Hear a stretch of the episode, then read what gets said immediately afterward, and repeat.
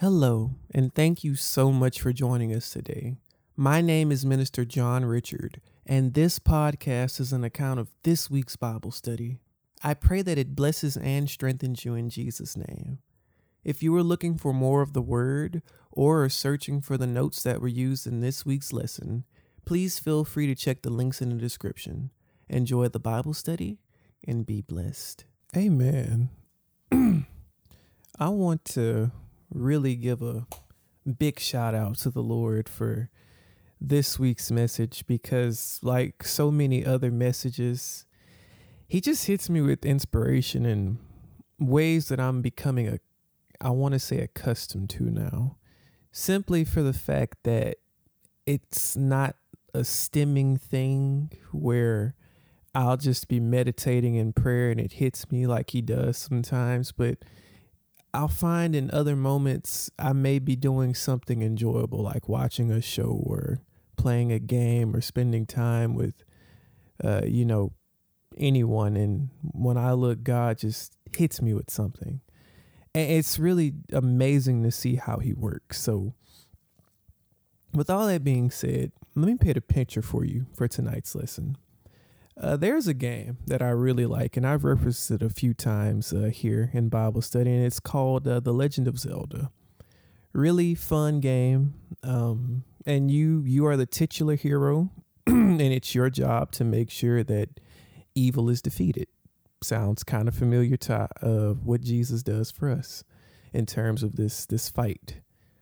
But so the the point is, and it occurred to me when I had a thought about uh, you know just some looming thoughts that I wasn't too pleased with, and it's like, Lord, well, you know, how do I deal with this? And you know, studying, teaching, I, I kind of know the answer. Keep praying about it. Keep putting the word into practice. Find what triggers these thoughts and you know let's let's squash that let's give it to the lord and let's really tackle the issue at hand but then something hit me and I won't say something. The Lord hit me when I was playing uh, Zelda, and the description for the the main weapon of the game, which is called the Master Sword, it says the legendary sword that seals away the darkness. And then God does what God does, and He just He He laid it on me. So our title for tonight's lesson is called "Live by It."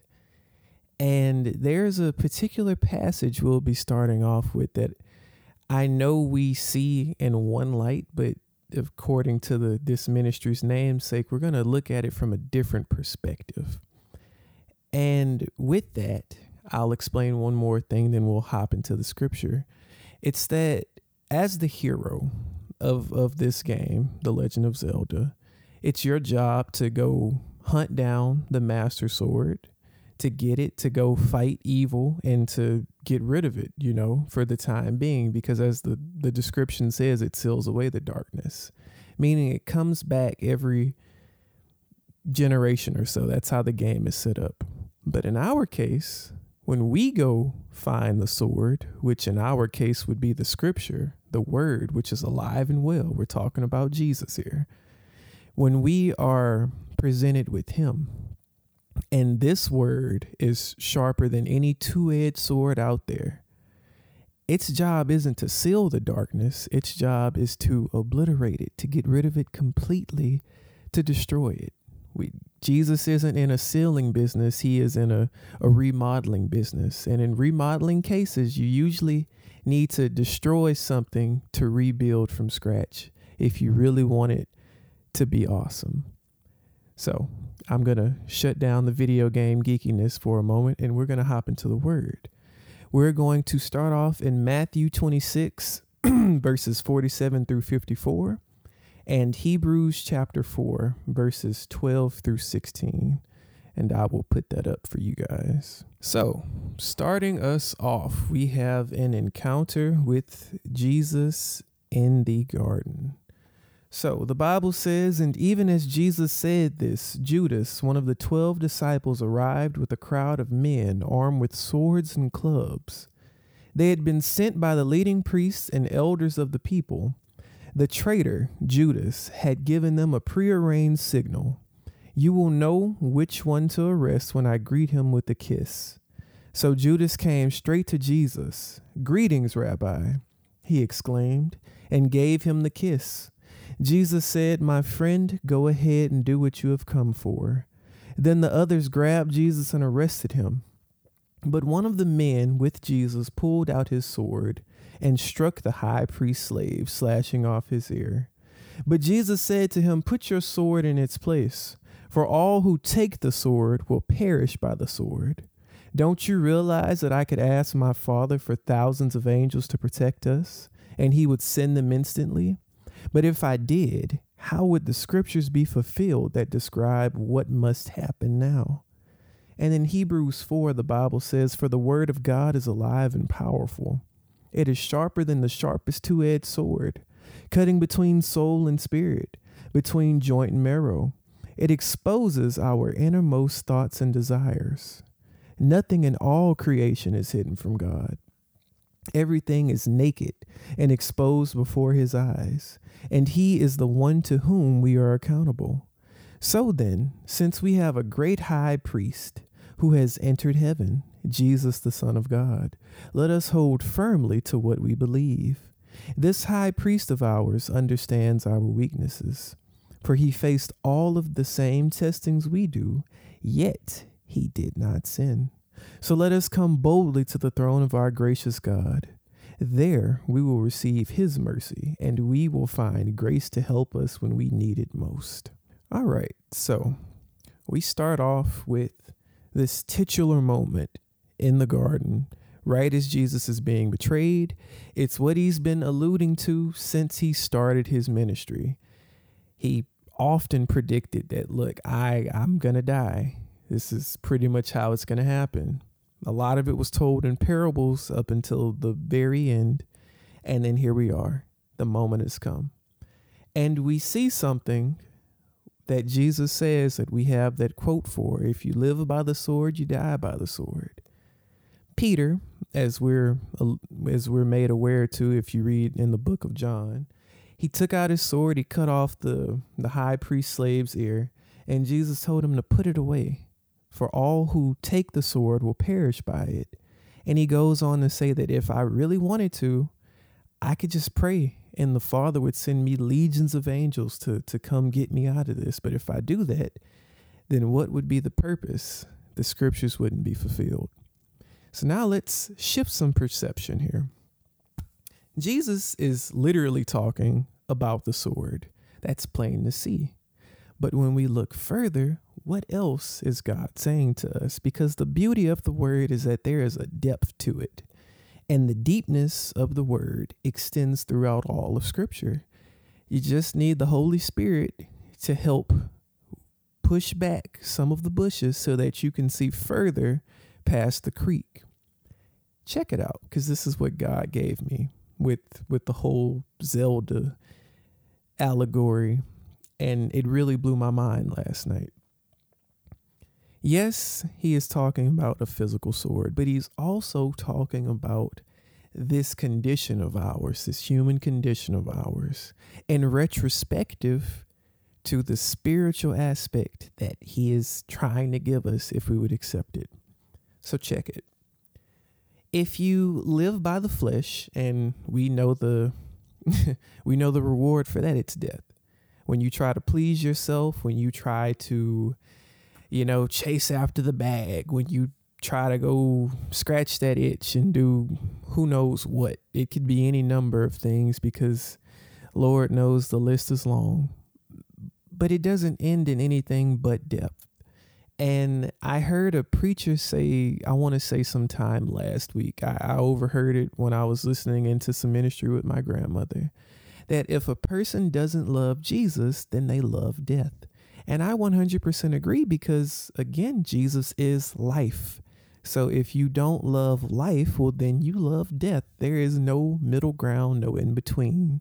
You, you love one or the other. But so here's the thing if God Himself, if Jesus, the personification of the Word, is also the sword, and we see that a lot throughout the rest of the New Testament, especially in Revelation, where He is taking up in battle and he pulls the sword of truth out of his mouth.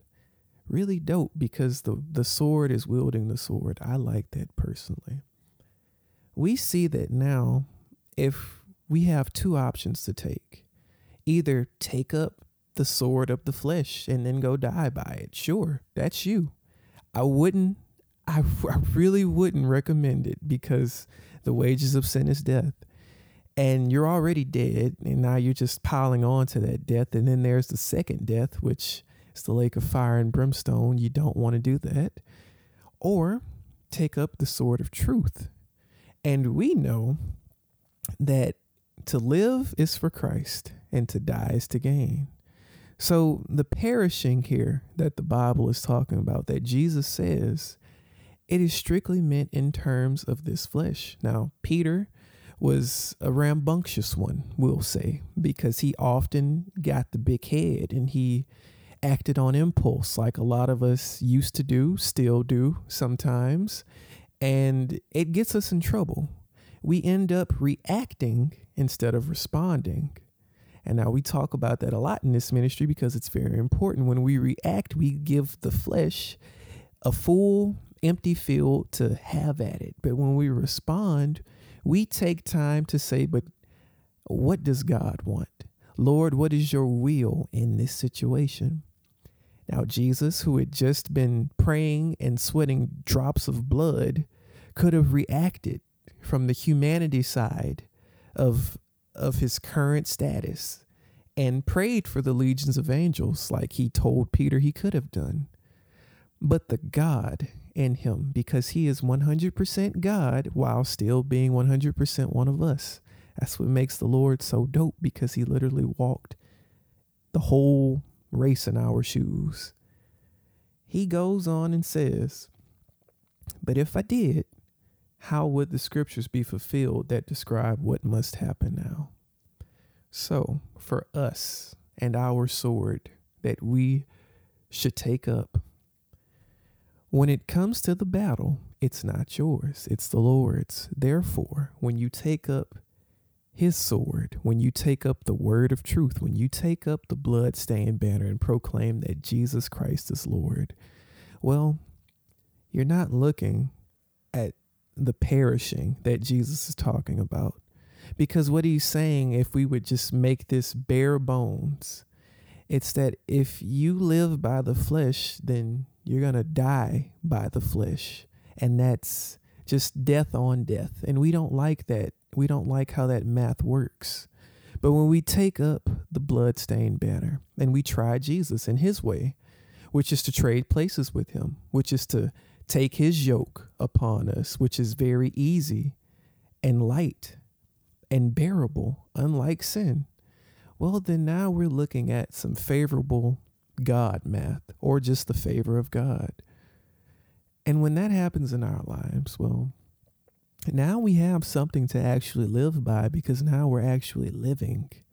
I know anyone who would be adjacent to what is supposed to be a real relationship with Christ would have to say otherwise. I'm living my best life. Will continue to believe that lie if you want to. That's your prerogative. But around here, we like to deal in facts. And the fact of the matter is, is that we as human beings don't know a single thing. But if we want to become wise, then let's go to the one true wise one out there. And his name is Jesus. And more than anything, as we see in the book of Proverbs, he just wants to make us wise. He wants to give us a home, a place of belonging. This plan that he has built out for our lives, one that we could never be able to reject because it would give us everything that we could ever possibly dream of and then some. And it serves a real purpose. Well, how could we say no? So, Zelda aside, Master Sword aside, any action movie hero that you could think of that has to go get something so they can defeat the big bad of the movie. When it comes to life, we have two options. It's kind of like what Morpheus said if you've ever seen The Matrix. Take the red pill, discover how deep the rabbit hole can really go. Meaning let God open your eyes to see the truth that you've been bamboozled, but you don't have to be anymore. Or take the blue pill, stay in the lie, enjoy it, do what you want. It's your choice. God is a gracious God who does not make you do anything. But the consequences of that, well, this is your heaven on earth, whether it be a living hell or you actually have some fun.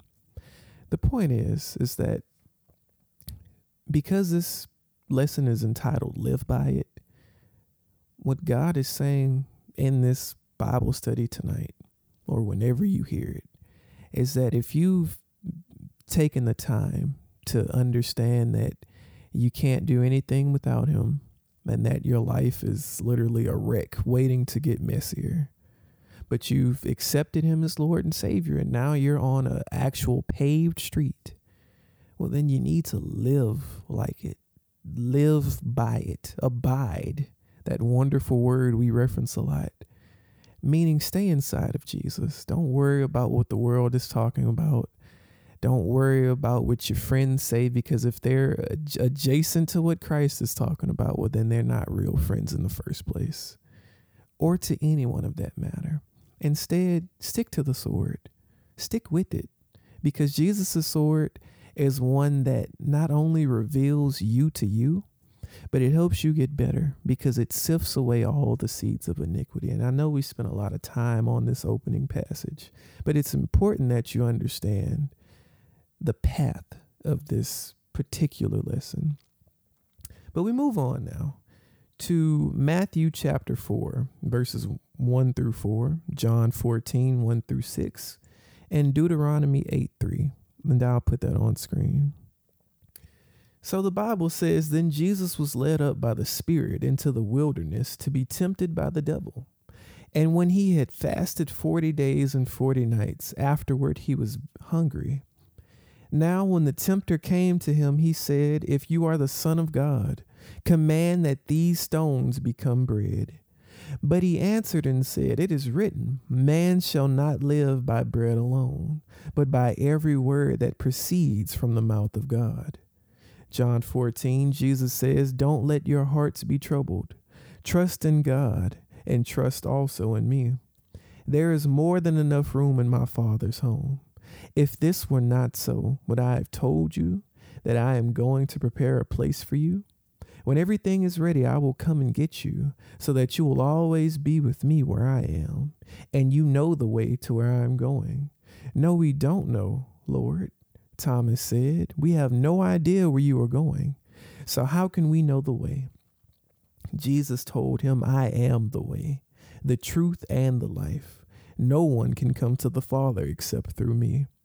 And Deuteronomy 8, verse 3 says, So he humbled you allowed you to hunger, and fed you with manna, which you did not know, nor did your fathers know, that he might make you know that man shall not live by bread alone, but man lives by every word that proceeds from the mouth of the Lord.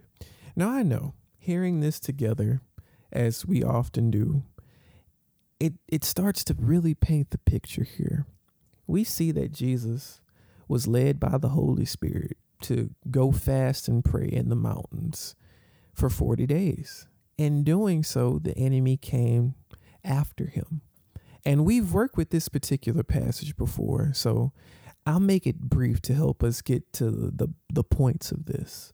It's that when we're at our lowest, that's when the enemy comes because when we're when we're vulnerable, it makes it real simple to want to give in to whatever temptation is in front of us.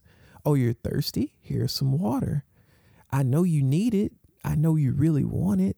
So why don't you take it? I'm offering it up to you. You don't care if there are strings attached, you just want it. If you're hungry, same thing with food. You don't know what could be in it, who is offering it to you, what they might want from you afterwards. You don't know. And the same goes for anything in life, whether it be those feelings of loneliness, of anger, of depression. You don't know what strings are being attached to the offer that's coming from whoever is trying to, to, to get at you. But the thing with Jesus is, And one of the multiple reasons why I love him is that when we're vulnerable, he isn't looking to exploit us. He's looking to make an example of how amazing he can be in your life. Because, like he told Paul, it's in your weakness that my strength is made perfect. Or, in a more modern translation, it's when you're at your lowest that I can make the impossible possible. You didn't think that there would be a source of water for you when you were thirsty, but I'm the living water. I always got you. You didn't think that food would come when you were hungry, but I'm the bread of life. I'm always going to feed you. All you have to do is be open and ready to receive.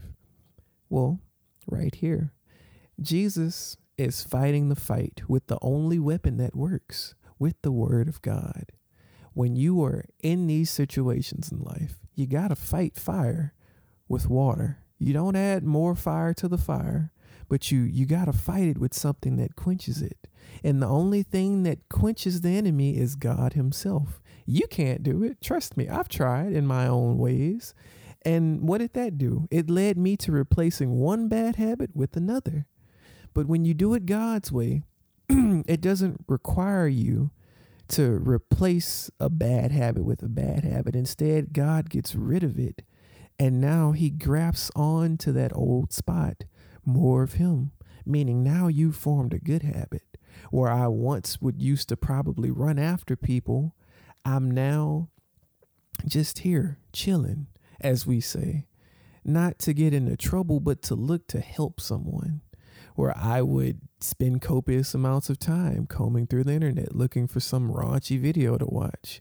I now spend my time doing stuff like this or exploring my interests, which involve technology and any other thing of that eh, regard.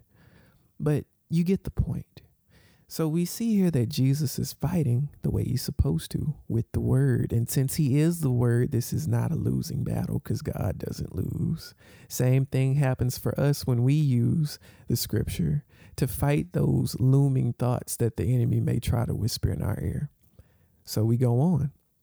We also see that Jesus has made us a promise that while we're working for him, while we take up the sword and while we're living by it, while we are abiding, while we are fulfilling our role as the action hero of our own movie, that now has help from. I don't even know what to describe the Lord as in this situation, but let's just say let's just say God. Let's just leave it at that. We won't try to make it fancy or anything. We now have help, real help. So whenever we're outnumbered, like how Rambo was in that forest, it's not a one man army and it's not even our fight anymore. God steps in and says, I got this. Stand back. We keep going. And we see that He is the way outside of preparing us a place to be with Him, but He's the way to truth, to life. He's literally everything that we need. He is our all in all, as the elders say. And then we wrap up where we go back to the Old Testament, where the children of Israel have been in the wilderness and they hungered, so God gave them manna.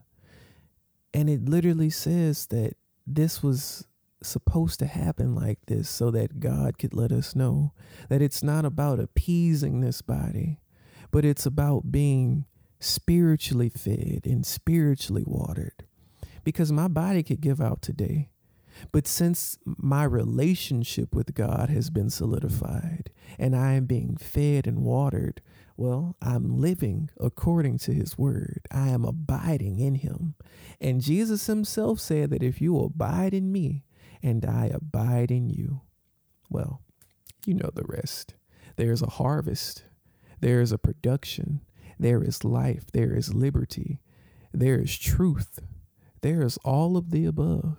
And that only happens when we are living by God. Not just by it, not just by the sword, but when we live by God. And to wrap that up, because here's the dopest part about that hunk of, of scripture right there it's that when we're at our lowest and we go back to it, anything could happen because the body is in panic mode. I need that. I, I, I really need that. At least we think so. And so we'll do anything, not considering the consequences. And there's that problem with humanity. We don't consider the consequences because we are reacting. We don't care in the moment. And then it's all too late when we come to some semblance of reason. But with God, when we don't try to engulf the fire, but we allow the fire to be put out, when we allow it to be quenched by the only one who can do that, Jesus Himself, well, the response comes. And we see that where both it is made very clear in the old and the new that we're not supposed to live trying to make sure this is good. That doesn't mean neglect your health. Please take care of yourself. But the end goal isn't to, to feel good. The end goal is to make sure that your life is being used to exalt Jesus because he brought you out of darkness. And now it's your turn to share his light with someone else so that they too could walk in the light. Because no one likes to walk down a dark hallway. You could hit yourself, you could get hurt, something could jump on you, and you would never know. And by the time you get toward the end of it, you have been bruised and battered and scraped and mistreated. And the Lord doesn't want that for your life. So instead, let Him turn on the light. Let him show you the way because he will be a literal lamp unto your feet and the light unto your path. James chapter 1, verses 19 through 27, and 2 Corinthians 5 17. And I will put that on screen. The Bible says, Understand this, my dear brothers and sisters. You must all be quick to listen, slow to speak, and slow to get angry. Human anger does not produce the righteousness God desires. We talked about that very recently.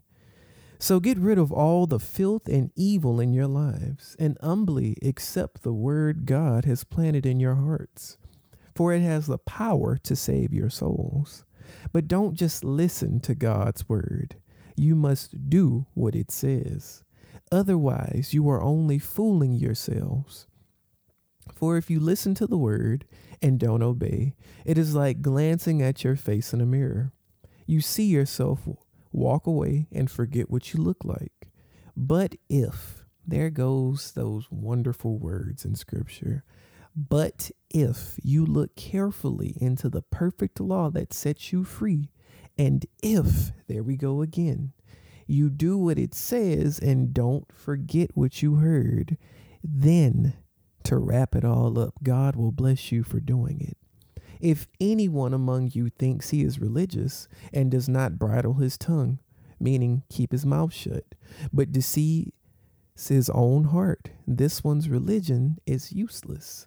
Pure and undefiled religion before God and the Father is this to visit orphans and widows in their trouble and to keep oneself unspotted from the world in 2 Corinthians 5:17 says, "Therefore if anyone is in Christ, he is a new creation.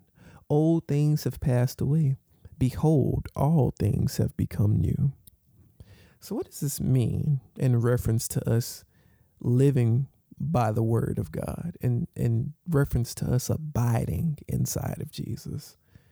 Well, it simply means that if we really say that we have a relationship with God, why aren't we doing what he's asking us to do? You don't go to a job, get trained, and then do nothing that they trained you to do. You get fired instantly. And if you think you're doing a good job, well, you must be crazy. The same thing, as simple as it sounds, applies to the relationship that we have with the Lord. Because I know as humans, we like to make things that should seem complex, more complex than they need to be, but it's very simple. He died for you and for me, and He just wants us to trust His love, and He's given us no reason to ever doubt it. And that trust comes with obedience, the same thing that a parent would, you know, really like for their child to be. Because no good parent ever truly gives their child a reason to doubt their love. Even if as a child, and I've been there because I'm only 25, where I may not like what, what mama said. I may not like what granny have told me. I may not have liked what my my grandfather, my uncle, or my dad has told me in my life. But they knew something I didn't because they had some life experience on me. So may not have liked it, but because of the the blessing that God implanted in my life by just making me a little more trustworthy instead of a little bit more rebellious. Well, I listened, and there were times where I didn't, but I tried my best to listen, the best anyone can. And it kept me out of a lot of trouble. I've gotten into my fair share because we will, but it kept me out of a lot of bad situations. And that takes us back to the whole point and something we referenced last week in terms of gratefulness. We have a foundation, and his name is Jesus. And when we start to veer off the path, God will always bring us right back because he's on both sides. He's prepared the way, walking in front, and he's in back, making sure that you stay the course because he doesn't want to see you in the same wreck of a state that you were before you got to know him personally. And the best part is is because he's the author and the finisher of your faith, you never have to worry about returning because he is your beginning and your end. Praise the Lord, because I thank him for that. My life was terrible without him. Now, in here, we see that when we study the Word of God, we're not just supposed to listen to it, but we're really supposed to carry it out meaning that if we want to be religious, quote unquote, and I'm not talking about the the stipulations and laws and decrees that we must follow that this world has made us to believe what religion is supposed to be. I'm talking about what true religion is according to God's view on it, and that is to show love. If you really want to be religious, well, then show love. How do you show love? You get to know who love is. His name is Jesus. And when you know God, you know what love is. And if you don't know God, well, then you don't have an ounce of love in you. You may think you do, but that's the world standard. And it is covered in, you know, requirements. Oh, you have to do X, Y, and Z to get my love. Jesus doesn't play that way. Do you exist? Well, then you qualify to get my love. Do you exist? Well, I've already bared it all to give you said love. I just need you to accept it now. But you don't have to if you don't want to, because that's how good God is. So, if we want to be religious, well, let's show love. If we want to be religious, let's actually do what the word says, and that's to be the salt of the earth. I'm skipping ahead a little bit. That is to be the light in the darkness. That's to be the lamp on the table shining out, making sure that the city is illuminated instead of just indulged in darkness. That's to make sure that people can see God, not you, in your life. Because if they see me, well, then they'd walk away because I'm not that great. But if they see God, then they'd be drawn to his love and his kindness. And when they ask, well, what's the secret? There is none. His name is Jesus, and he saved me from myself, and he wants to save you too. Matter of fact, he's already done the groundwork. The offer's on the table. He just wants you to look over the terms and you know the the end user license agreement. And it's not a mile long. It's just one word. It's it's his name. It says it all. Redemption, truth, love, forgiveness, all of the above. What's not to take? And I know it may sound a little scattered, but I promise you, if you're listening with your heart, it all makes sense because God wants us to just live in Him, to not let this world corrupt us, but instead to be renewed by the transforming of our minds, meaning keep your mind stayed on Jesus, as the songs say, as the elders say. Stop worrying about mama or daddy in that regard of, of their opinion if they don't have anything to do with the Lord. Instead, pray for them if you got them and they don't. Pray for your enemies. I know it's hard, but Jesus did it. In his dying breaths, Father, forgive them, for they know not what they do, because he was living by the word. And because he's the example and he's the goal, well, then we too should live by the goal. It hurts. Personally, honestly, saying that right now because of a conversation I had earlier today and the, the craziness of the the racial unrest in this world that we live in, but because our Father wants what's best and knows what's best. Well, who am I to argue? It hurts, but I'm human. I'll get over it.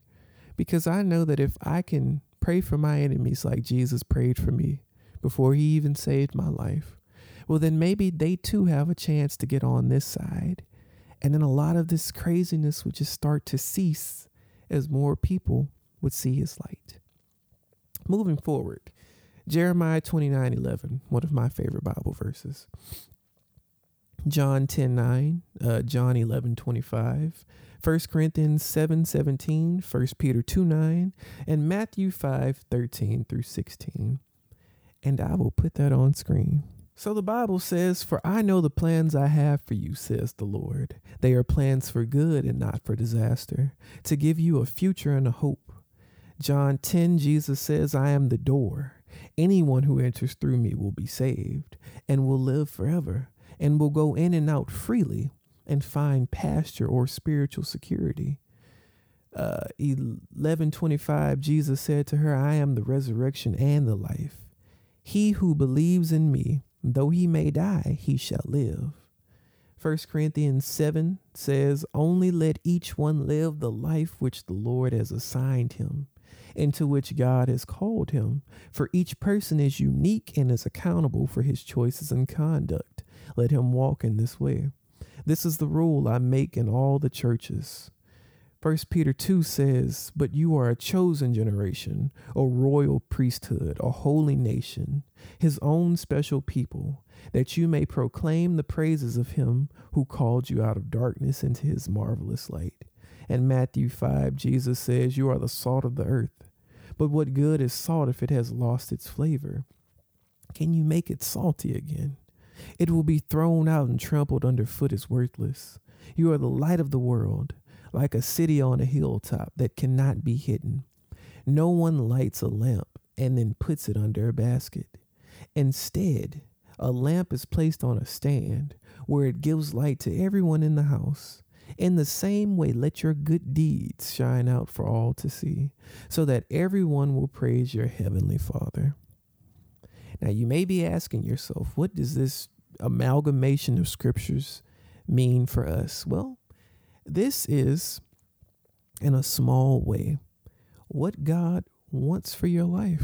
This is a vision that He has that is being walked out if you have the relationship. One, He knows the plans He has for you. That is on my keychain and has been for years and has gotten me through some tough times because it is a reminder that whenever bad things or at least in my opinion, bad things occur in my life. It's not necessarily because they're there to take me out or to send me to insanity. But as God said, the plans he has for us are for good and not for evil.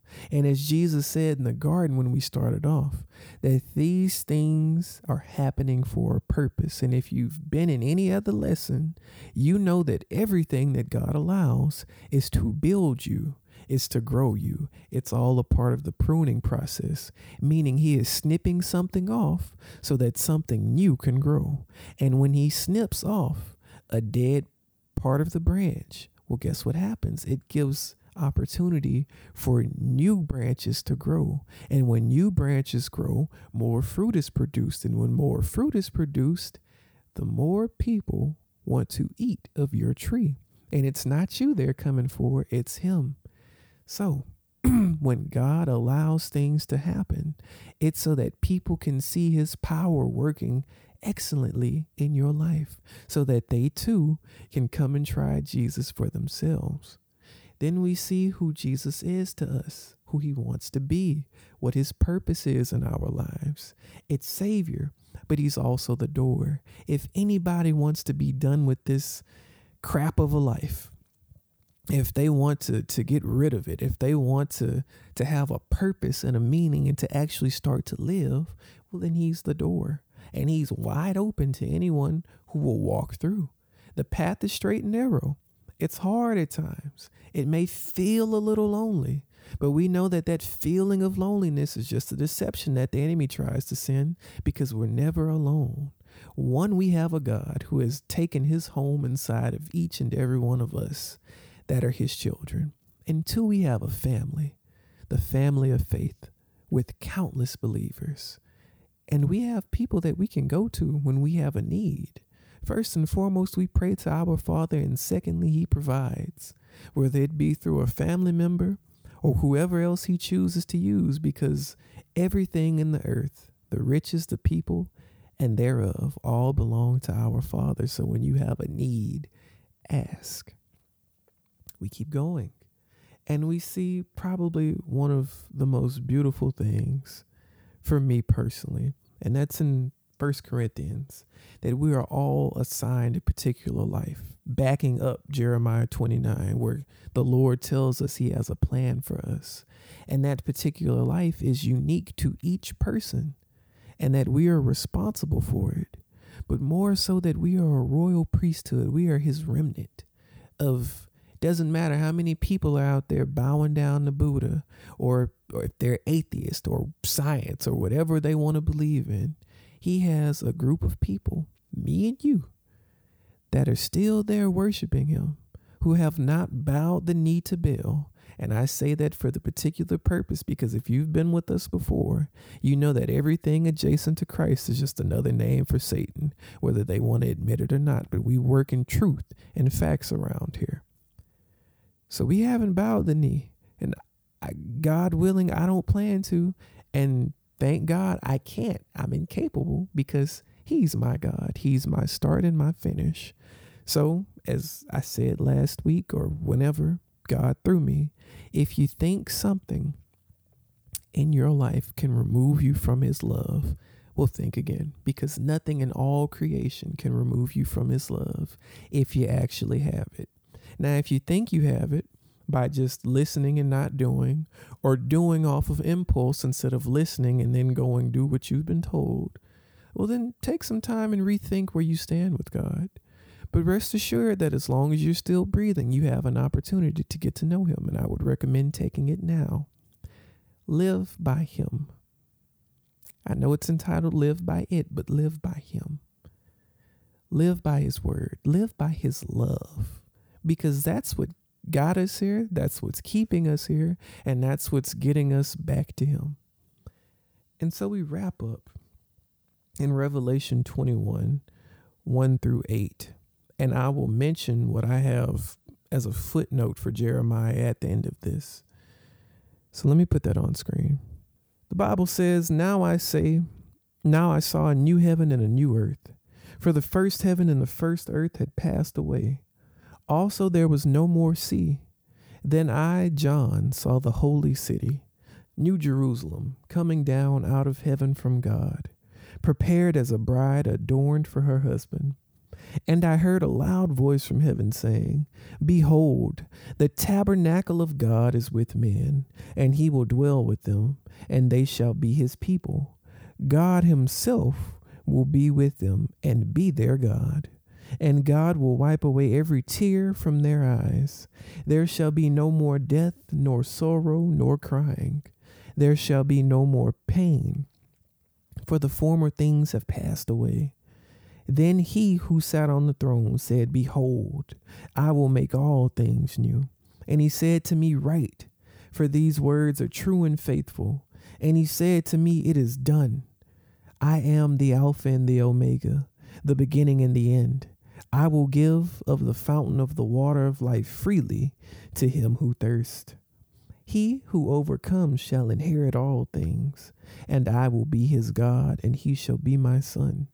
But the cowardly, unbelieving, abominable, murderers, sexually immoral, sorcerers, and idolaters, and all liars shall have their part in the lake which burns with fire and brimstone, which is the second death. So let me reference this now now that we've seen this, especially where it says that the bride will be with the Lord. If you've ever heard the term a Proverbs 31 woman, you'll know where I'm going with this, but let me explain for those who don't. Proverbs 31 uh, I believe, starting at the 10th verse on down to the end of the, the chapter. It describes what a virtuous woman is. It describes all of her qualities, what she does throughout the course of her day, what her goal in life is.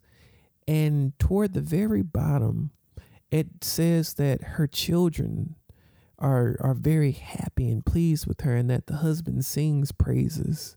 And that's great because that's wonderful. As a man who will potentially look for a wife one day, I would love that. But we're not looking at the bare bones. I, I, I don't like that. Instead, we're looking at that from a, a spiritual perspective.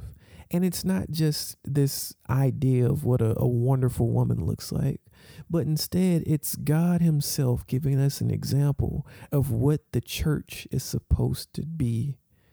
And y'all, when you get that, things start to change. Our job as the church, the bride of Christ, the betrothed, whatever you want to say, our job is to glorify our Father, to make sure that people know that there is a way out of this cesspool, and His name is Jesus. It's not some pill. It's not a bottle. It's not weed or any drug. It isn't meaningless sex. It isn't murder. It isn't anything that this world will try to assign. But His name is Jesus. And when we glorify Him, when we number our steps toward Him and number our days to make sure that every moment possible is spent toward His glory or spreading His glory, well, then we start to embody what a virtuous woman is because we're the church. And as the bride, it is my absolute pleasure to make sure that my God looks good because just like a child represents their parent, it's no different with God. We as Christians, not the religion that started the crusade, but the disciples and followers of Christ who love him. Those of us like that, it's our job to make sure daddy looks good, that Abba, when he sends us out, is getting a good report back. Because just like your parents know, he knows. And what he wants more than anything which is the the the whole subject matter here tonight, is to live by his love, to live by it, to take up the sword of the cross, to vanquish first and foremost our own personal demons cuz y'all we got a lot when we're when we're not in Christ, but when we get with him, they they they they vacate the premises because this is now holy ground. And after that, once we start getting right with God and we become actual balanced people, because we have the Lord on the scale now, who not only balances out the scale but holds the scale, we can go help one another.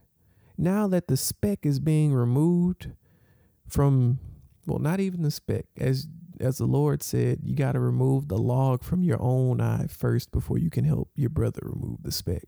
When the logs start pouring out, well, then we can go help others and get the little pebbles out of their eyes because we need Jesus. Fact of the matter. And if we would just persevere, like when we talked about in round two, fight, it's all about endurance. God gives you the endurance to keep fighting, He gives you the tools to fight. And most importantly, He gives you the anchor, which is His love, who He is the embodiment of, and His name is Jesus. So, y'all, let's live by the word. Let's fight. Let's get some stuff done. Let's make sure that our parent can be proud of us because, as the Bible says, we're workmen and we study to show ourselves approved so that we won't have to be ashamed, so that we can rightly divide the word of truth to help one another out. Heavenly Father, we come before you in prayer saying, Thank you, Lord. We thank you so much that not only did you save us, but you gave us purpose. And the purpose you gave us now gives meaning to life. And God, you just happen to be all of that wrapped up in the beautiful picture of who our Lord and Savior Jesus is. You saved us, God, when we needed saving and had nowhere to turn. You made a way when there was no way. You are our all in all. You are our everything. And Lord, we can't begin to even thank you enough for that. But what we can do, just like Mary prayed, when she said, What can a servant girl like me do for God Almighty? Well, I can give you my heart, God. And in doing so, I can be a hearer of your word. I can be filled at the table, and then I can go do. I can go do what you say, God. I can be given the, the bag of talents, as the King James says, or the bag of gold. And I can take what you give me and I can go multiply it in your name so that people can be helped. That I we're blessed to be a blessing to one another so that when we come back with a report, you will say, Well done, my good and faithful servant. And that we can be welcomed in with open arms because we've done the work. But the best part is, it's not even us doing the work, it's you through us because we have made ourselves available to you. So, God, I thank you for the courage to keep trusting in you for giving us the strength to get past the unbelief that may still be residing inside our hearts, because you've never given us a reason to doubt you.